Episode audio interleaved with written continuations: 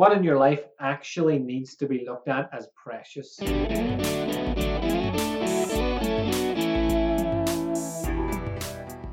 Welcome to the Limitation is Mirage podcast. Today I got thinking about some of the things that clients have said to me over the years.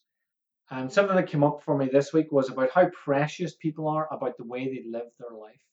Even if the way they live their life is shit. If they're coming to me and they have a problem or an issue and they want to change it, and I look at their life and we do a deep dive into how they treat themselves, how they treat their body, how they treat themselves physically, mentally, all of that stuff.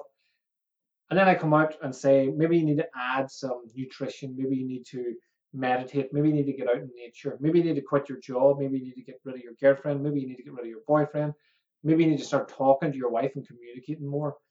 Whatever it is, whatever we realize this is the issue, and if you start to deal with that, you're going to have a much better, easier life they seem to get really precious about it, as if I'm personally attacking them. Which to a point I am, I'm, I'm personally telling them that what they're doing isn't working. But the reason I'm able to do that is because they worked it out themselves that they're not optimal in their living, they're not optimal in their life. So they come to me and they ask me to help them make the changes. So what I mean by don't being precious with it, a lot of things don't matter in life. A lot of things that people worry about, like what does that person think of me? What does that person at work think? What am I going to do about dinner? What am I going to do about our holiday? Like a lot of things that we worry about aren't really that important. An easy rule of thumb is if you ask yourself, is this an important thing? It's probably not. So you don't have to ask yourself about family. Like, is my mom important? I don't have to ask myself. I know that she is. So why are we so precious about the way we live our life?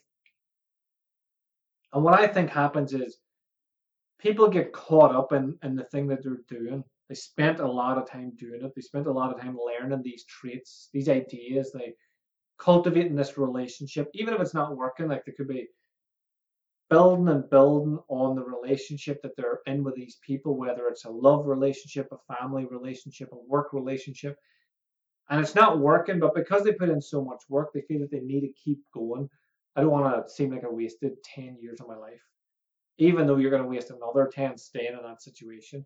Or if you're the type of person who deals with your problems by over exercising, overeating, um, ringing sex lines, being addicted to gambling, to drugs, to drinking, whatever it is, if you're someone that does that, does that as their way of of building building a bit of freedom from the stress and anxiety that you're creating yourself because after all it's your life you're creating whatever's going on in it.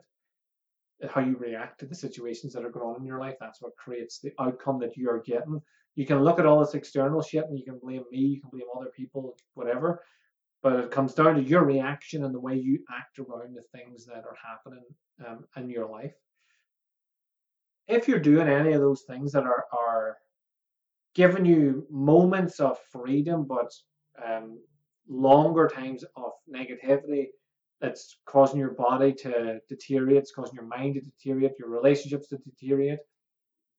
And then you have that to blame as well.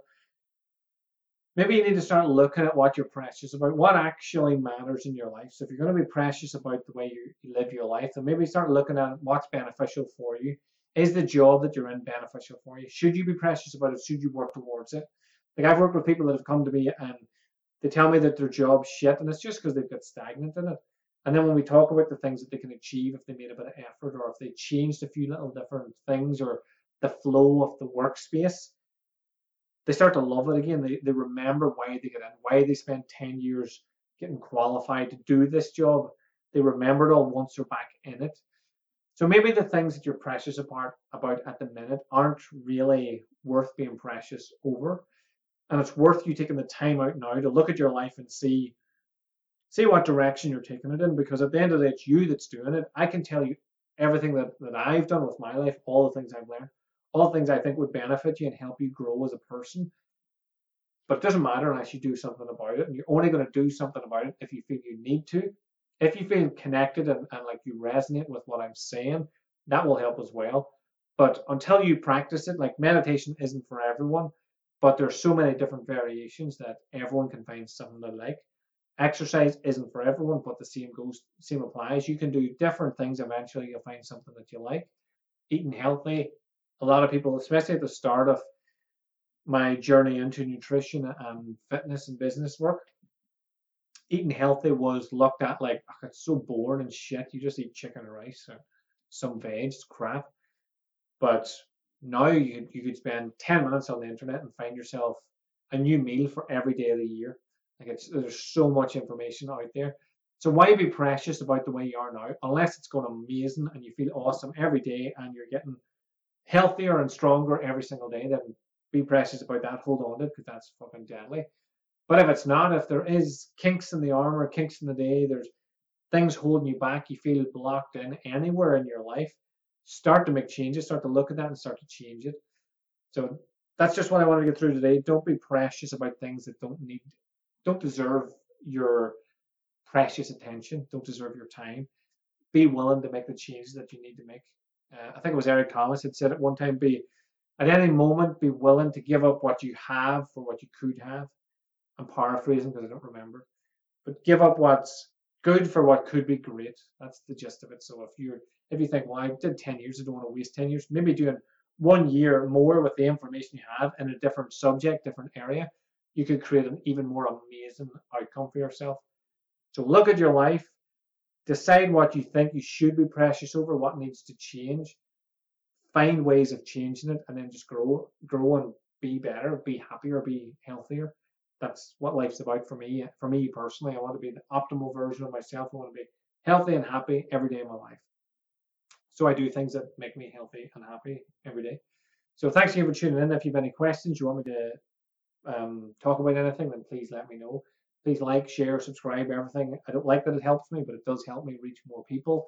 So please do all of that stuff and have an amazing day, whatever you get up to, and I'll speak to you again soon.